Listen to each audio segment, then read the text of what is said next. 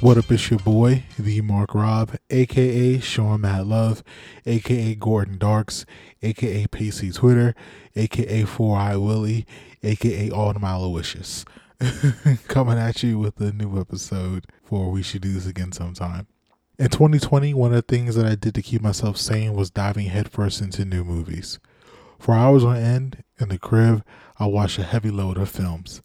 I revisited classics I already loved like Deep Impact and The Secret Garden, but also watched some new to me classics like Call Me By Your Name, Portrait of a Lady on Fire, and The Talented Mr. Ripley. In total, I watched 143 new to me movies last year. One of the 143 movies was a film called Vision Quest.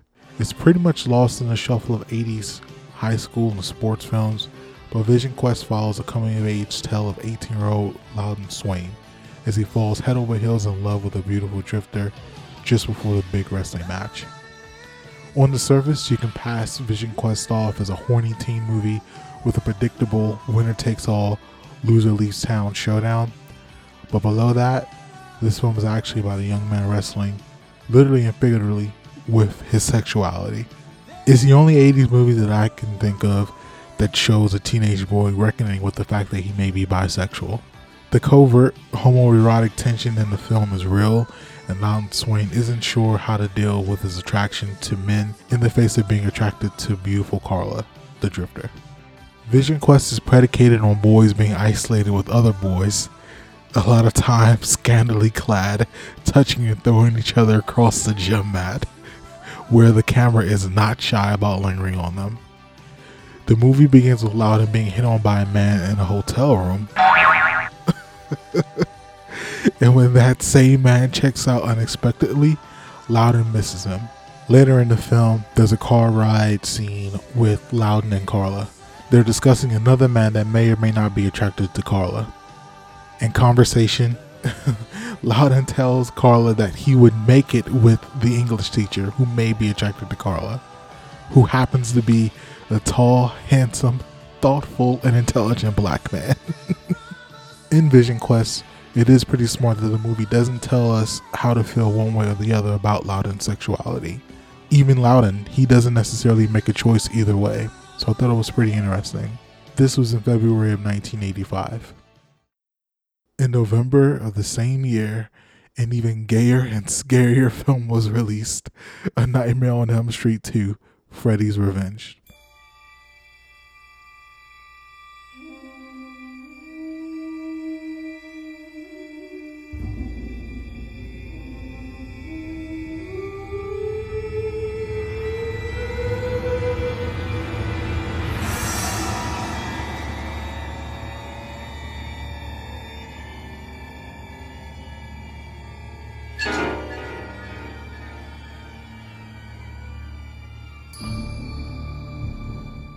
This was the second installment of the Nightmare on Elm Street franchise.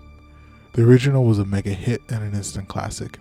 While looking at the original film through the context of 2021 may be a bit jarring, in the moment, Nightmare on Elm Street 1 was a pop culture moment. The follow up, Freddy Revenge, wasn't necessarily seen in the same light as the original, but it may be the most thoughtful use of Freddy in any of the original seven films. The queer undertones of Freddy's Revenge is delectable because it's not at all subtle. From the main protagonist having a gender neutral name, Jesse, to the no chick sign on his bedroom door, to his high pitched, read feminine screams. It's amazing that this may be the only horror movie with a male lead that's an actual scream queen. Nightmare on Elm Street 2 is about a young man wrestling and trying to kill his homosexual urges.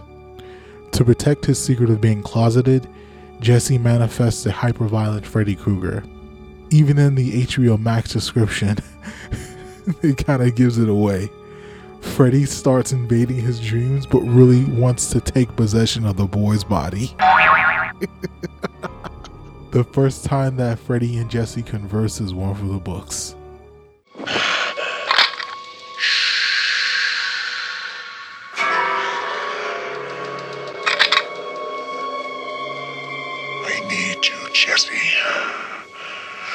Got special work to do here, you and me.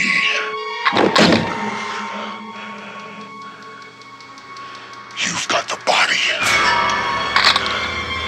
I've got the brain. There's not a lot of killing in Nightmare 2, but the first two kills are highly interesting. Freddy first kills Jesse's openly queer gym teacher. For some reason, Jesse is drawn to going to the neighborhood gay S&M bar. There, the queer gym teacher finds him. Once caught, the gym teacher forces Jesse to run laps. Afterwards, Jesse hits the showers. While she, Jesse is showering, the gym teacher is attacked with his own gym equipment, including sticks and balls.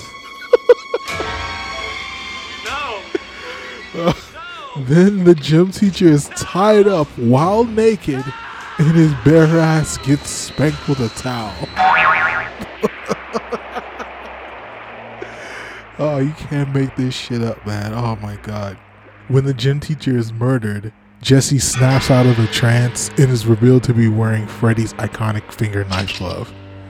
Afterward, we get the scream of a lifetime. The next kill, Ron Grady, is a boy that befriends Jesse only after Grady depants Jesse to expose his ass. and if you're counting at home, we've seen two men ass cheeks already. two sets of asses already in this one movie. During the night of the kill, Jesse breaks into Grady's house while he's shirtlessly sleeping.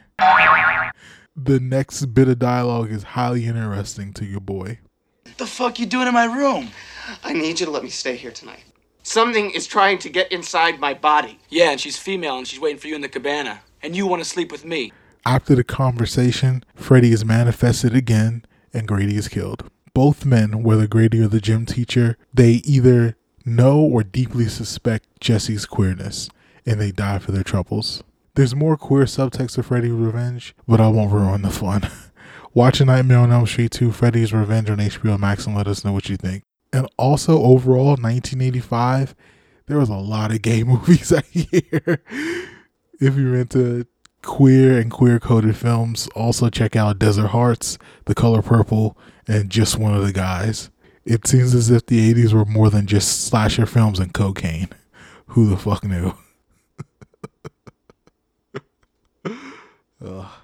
He's inside me. He's inside me, and he wants to take me again. It's it's got to be everything you've taken in. Uh, Schneider, the, the diary, the glove. He owns me.